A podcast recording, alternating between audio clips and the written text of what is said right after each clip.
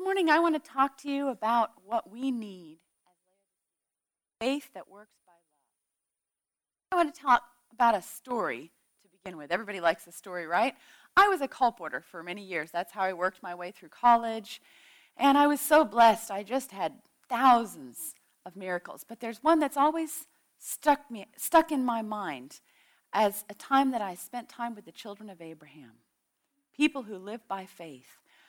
I was working on a Sunday afternoon, it so happened, in West Virginia. And Sunday afternoon can be a difficult time to work because people would rather be visiting with their family. And I remember specifically, I just kept going to one house after another where people were like, Why are you here? We're trying to have Sunday lunch with our friends. And they were all dressed up. They'd obviously just come from their churches, and they were all irritated that I was there. Then I came to a home that was different. When they opened the door, they said, Come in, come in. Can we get you a drink? They said, Please sit down. Are you hungry? Is there anything we can do for you? I said, Wow, well, thank you. And they said, What do you have? What is it that you're doing? I shared with them the books that I had, and they didn't have very much money, but they were very welcoming. They said, Yes, we'd like to at least get something from you. These people were wonderful. In the short amount of time that I spent with them, and I wasn't there a long time, they were so kind, kept asking, Is there anything that I can do for you? They were Muslims. And yet, when they knew I was a Christian. They offered, before I left the home, they said, Listen, if ever you're back in our area, if you ever need a place to sleep, come knock on our door. It'll always be open for you. These people did not know me. This was not because I had spent two hours with them and they loved me so much. It was how they lived. And when I walked away from that door, I thought, wow, I've been on holy ground. I have been with the children of Abraham. Oh, that I could have a home like theirs. It was beautiful. You know, I've had the same experience many times meeting other people of many different faiths. Some of the most amazing people I've met have been Catholic nuns or priests. You know, I don't believe that their religion teaches an accurate picture of who God is. Their doctrines teach things about God that would make me not want to love Him, and yet they love Him anyway. It's beautiful to see that God works on people all around the world to learn to live out his law of love. You see, God is love. And love is the fulfilling of his law. Isn't that amazing?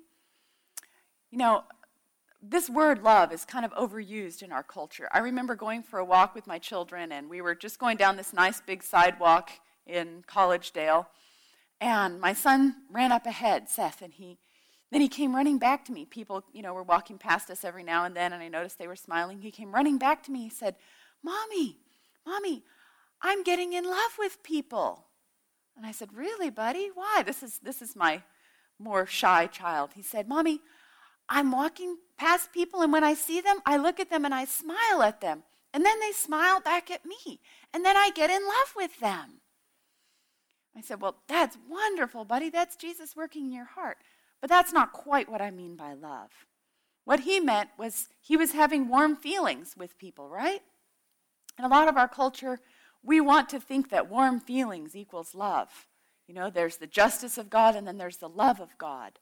But the justice and mercy of God together make up the love of God. That's the character of God. So when I say love, I think we're, we're in danger in this culture. First, we lived in a world that for a couple thousand years there, they were taught that God was not actually loving, that the justice of God was everything, and the mercy of God was very small. Now, we have a culture that's swung the opposite way. Now, the mercy of God is everything, and the justice of God is small and insignificant. But God wants us to understand love is the perfect combination of justice and mercy. It is the character of God, it is righteousness. And God wants to implant that righteousness within us. What does it mean to have the righteousness of Christ poured into us. It's not just the shallow love that the world says, yeah, you just got to love them. If they want to live that way, if they want to do that, I don't worry about it. I'm just going to love them. I'm going to be loving. That's not quite what God means, is it? We all love love if we get to redefine it according to our selfish feelings. Everybody loves love. I love lots of people, But there are people that I don't feel like loving, and those are the ones that tell me whether I'm actually a loving person, right? Laodicea, at the end of time, is immersed in a feeling based culture. We're told that men shall be lovers of their own selves, right? We all love, but God doesn't want us to love ourselves. He wants us to love Him with all our heart, soul, mind, and strength, and our neighbors as ourselves. That doesn't mean we hate ourselves, it means we see every person as priceless in the light of the cross. I so appreciated the songs that you shared this morning. They're exactly what we need to understand the love of Christ.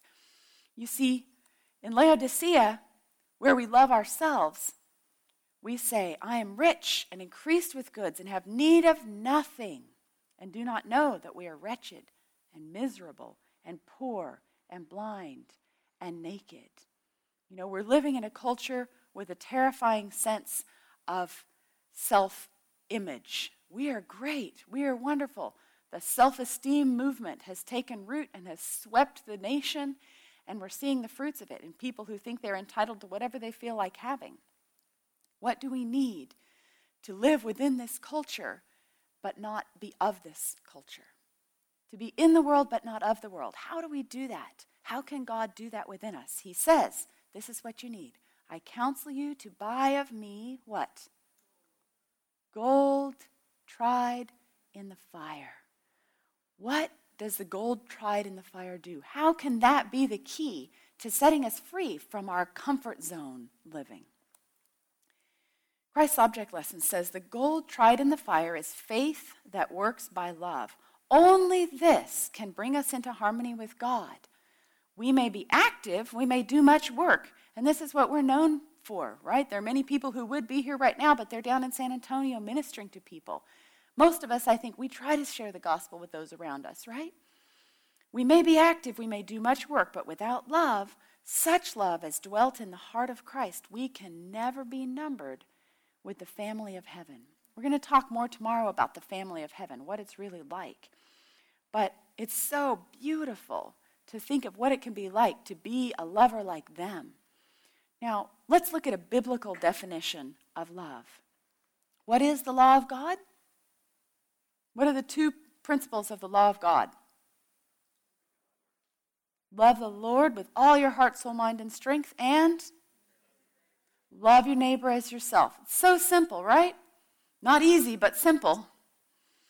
God wants us to love, to live by the principle that He lives by. So we let Him pour His character into us, filling us with Himself.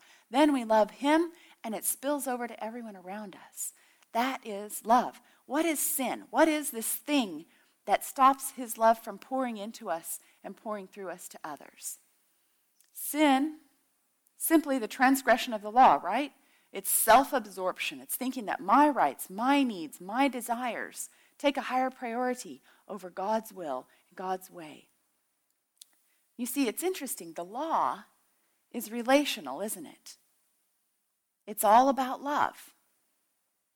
Now, it'll, it'll take root in our lives and bear fruit in lots of other ways, in actions, right? If I love God, I want my body to be the temple of God. That means I eat carefully. That means I exercise. I drink lots of water. I do things because I want a clear mind so that I can connect deeply with Him. But that's not what it's about. That's the fruit of wanting a relationship with God. You see, all the law keeping, all of love is relational. And if all of righteousness is relational, then the breaking of the law is also relational, right? Doesn't that make sense? All sin is rooted in broken relationship. First, I break with God, and then it all goes downhill in my relationships with others, right? So every sin can be tracked back to a broken relationship with God, which leads to a breaking relationship with others. If all of sin is relational and all of the law is relational, that means that the keeping of the law, righteousness, is also relational, isn't it? This is the beauty of how the gospel works. When I am on my own, a carnal person doing what I naturally do, I walk around severing relationship with everybody. Anybody who doesn't make me feel good, I sever. Who do I keep? The ones that make me feel good. Still selfish, right? And when God comes into me and He pours His righteousness into me, I start being consumed with His glory, not my own. Then it starts pouring out into my relationships with others. Where sin is a breaking influence, everywhere sin goes, it poisons relationship, it devastates relationship. And everywhere righteousness goes, it brings healing.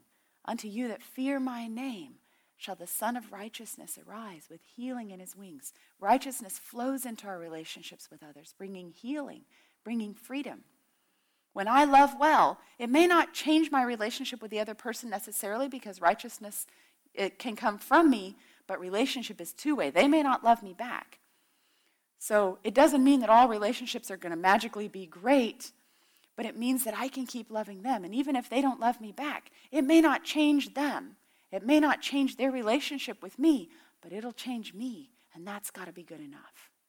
To let Christ come into me, the hope of glory, and transform me, even in the most painful relationships, even in the ones that never stop causing me pain.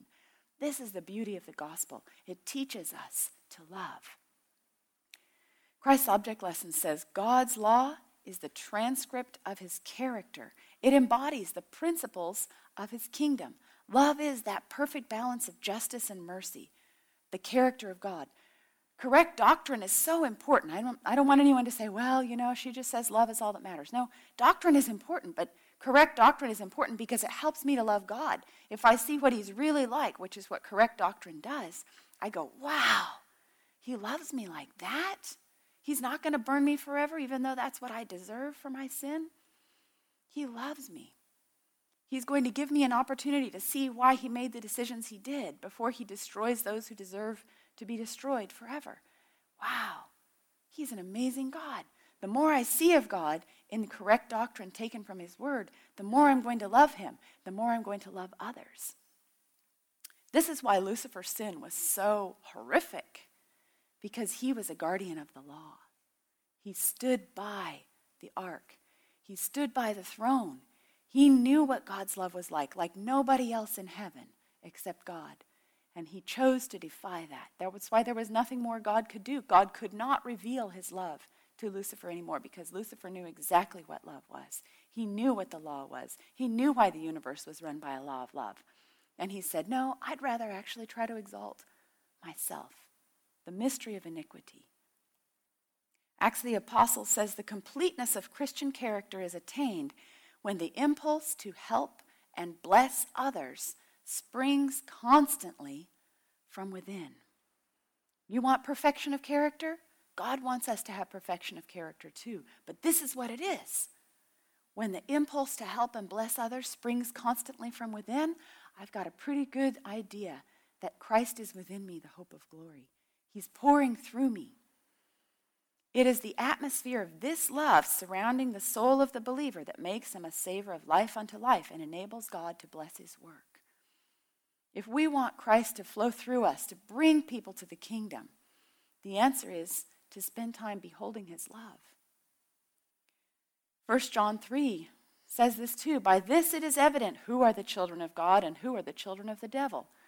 Whoever does not practice righteousness is not of God nor is the one who does not love his brother. You see how righteousness and love are used as synonyms in the Bible? In the spirit of prophecy, too. Everywhere you'll see righteousness and love work together because they are one. They're both descriptions of the character of God.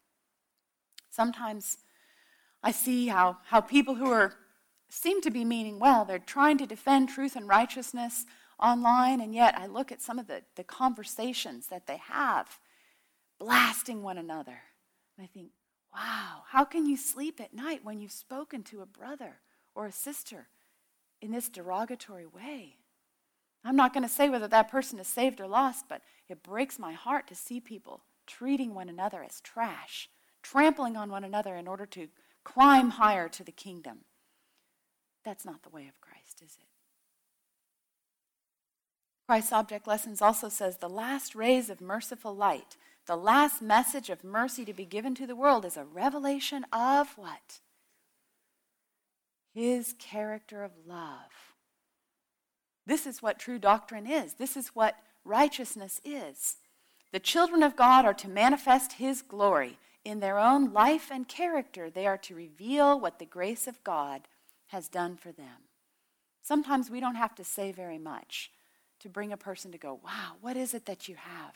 that gives you such peace in the midst of a stressful situation, that helps you to be kind to those who aren't kind to you. This must be something different than what I have.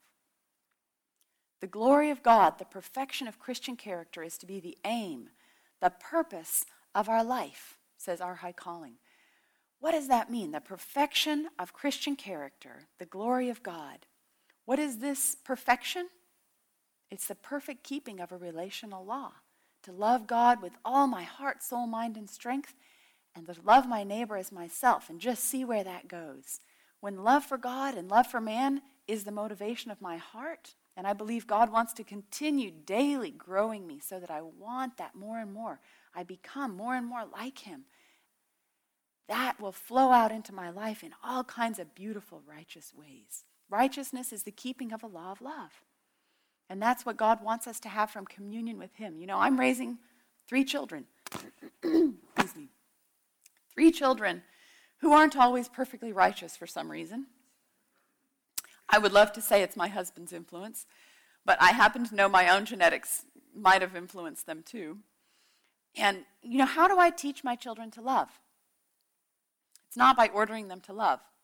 It's not by locking them in the room and saying, you're going to love God and me, or you're not getting out for supper. It's by loving them, isn't it?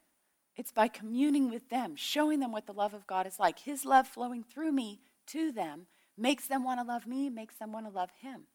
That doesn't mean that it's a foolproof process. God Himself, shining His love into Lucifer's life, couldn't change him. Jesus, living right there with Judas, couldn't change him. But it is belief, faith in a parent's love, that teaches a child to love them back, isn't it? Believing that this parent truly loves them. We read stories of children who have been adopted from an orphanage somewhere, who have been so abused, so neglected, that when they come to a, a home that's filled with love, they simply can't believe that this parent does love them because they their belief of who God thinks of them, who, who they are as people, has been so stained by sin. They just want to look out for themselves.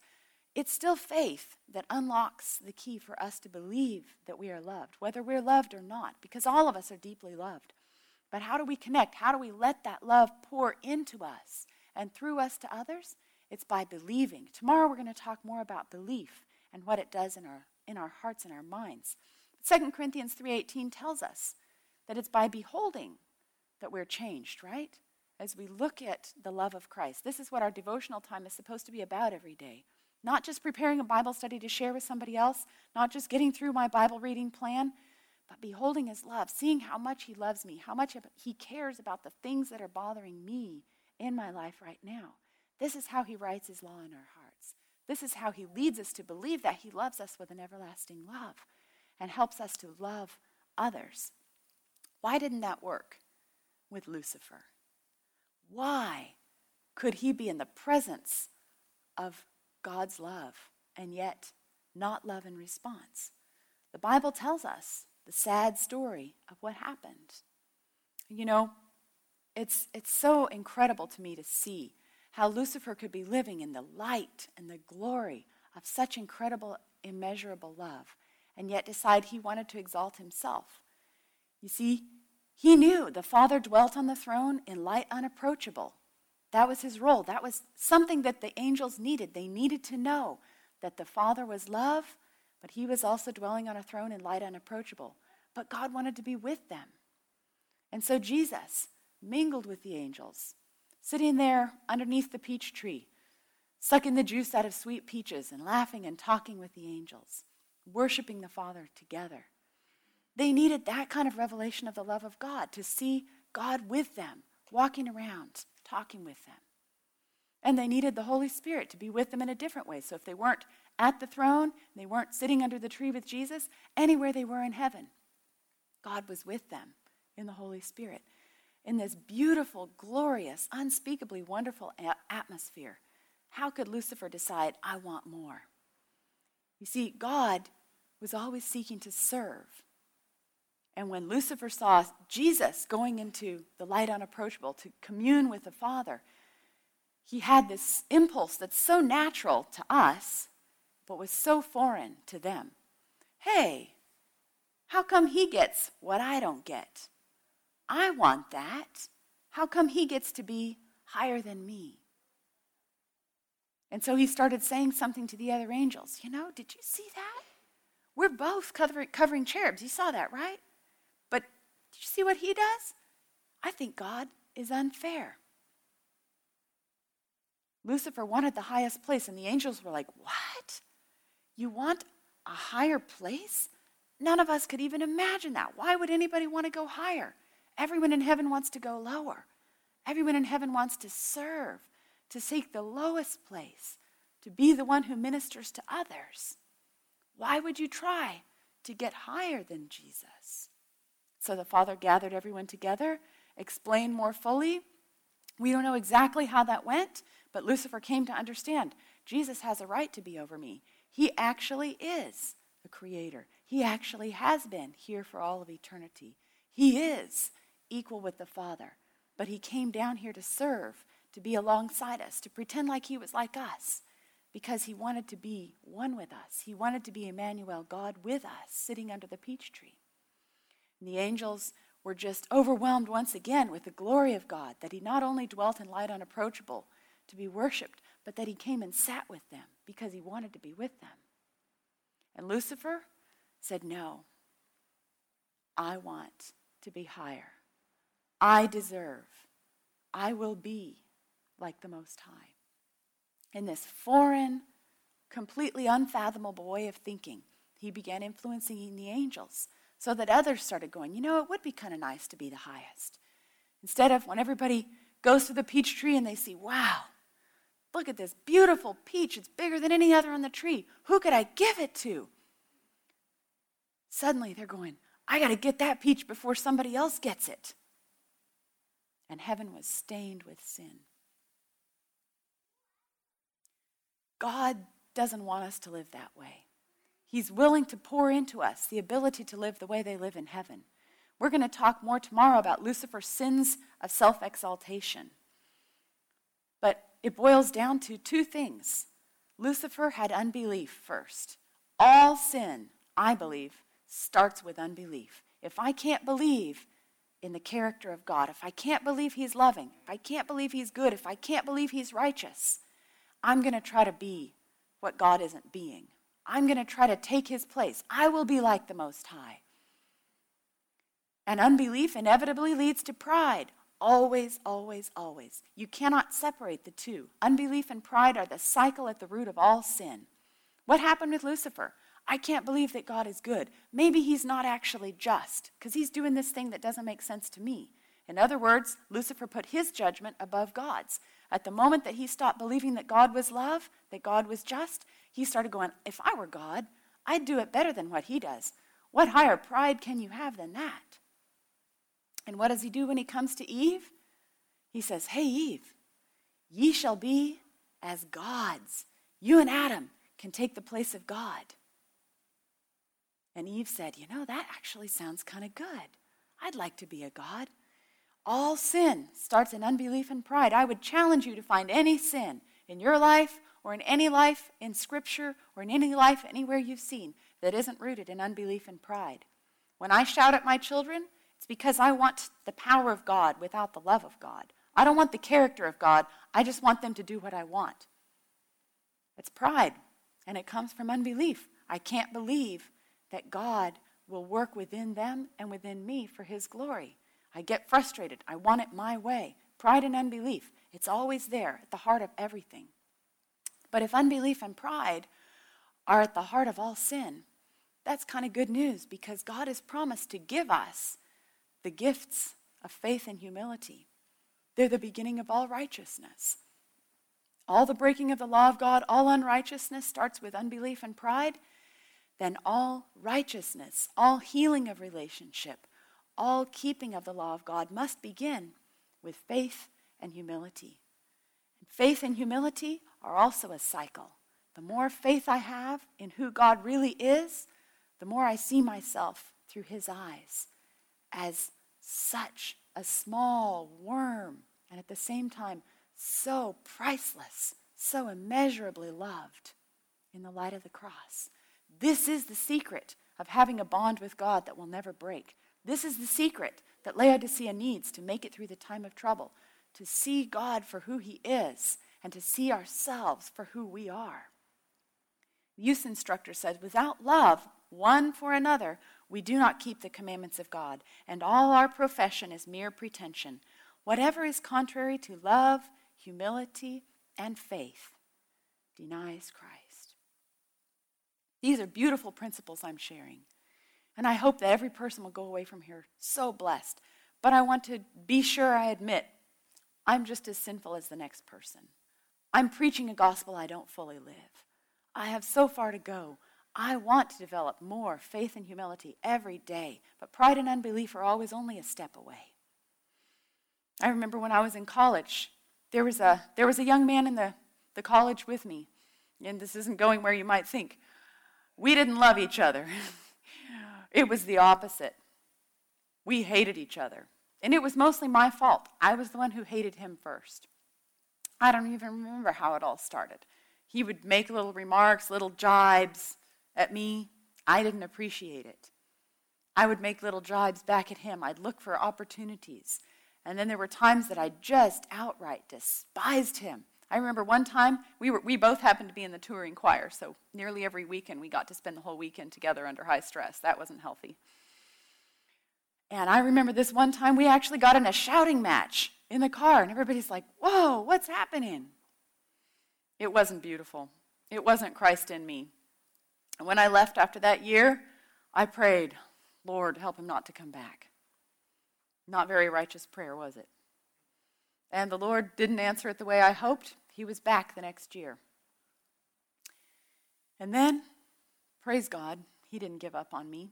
He started speaking to me Nicole, the way you're treating Kenny is wrong. And I tried spitting back at him, You know, God, the way that Kenny treats me is wrong. By this time, we had gotten in a really good cycle of unbelief and pride together. We hated each other, and everybody knew it. So I decided I needed to do the right thing no matter how I felt. I wrote him a letter. I put it into his mailbox. I slammed it. I did not feel a particle of love toward this man. But I was choosing to do what was right. I told him, I'm sorry for the way that I've treated you. I know I've been wrong. Please forgive me. And if it's possible, I hope you can see me as a sister in Christ. I knew the first time I saw him after he had read the letter because he gave me this sheepish glance and he said, Hi, sis. And that was the first time I had the first feeling of anything like maybe I could love this guy. I chose to love, but it wasn't a feeling thing, I can promise you. But when God started working in my heart and in his heart, we began to be able to build a beautiful friendship. So that when he actually did leave, not long after that, he moved away, he came and said goodbye to me. Said, I just want to be sure I said goodbye to you, sis. You know, this is funny. I can't believe that of all the people here, I would actually make sure that I said goodbye to you. God was at work doing what could never have come from within us. And he did it by faith that worked by love. He did it by overcoming my pride, which was very strong and still is. It's always right there at my elbow, ready to take over if I'll just let it have the wheel, and giving me humility, seeing myself in the light of what Christ had done for me. Together, this cycle of righteousness, faith that works by love, faith that brings about humility, these transform us into the image of Christ. And that is the most glorious thing that can possibly happen for any of us. Let's bow our heads for prayer. Father in heaven, we are so unworthy, and you are so loving. Come and work within us, Lord. Do your miracle. Bring us into harmony with your will and with your law, and help us as we prepare for the Sabbath today to be deeply blessed by the messages that we hear, to be transformed into your image moment by moment in our relationship with you and with others. Thank you, Lord. Amen. This media was brought to you by Audioverse, a website dedicated to spreading God's Word through free sermon audio and much more. If you would like to know more about Audioverse, or if you would like to listen to more sermons, please visit www.audioverse.org.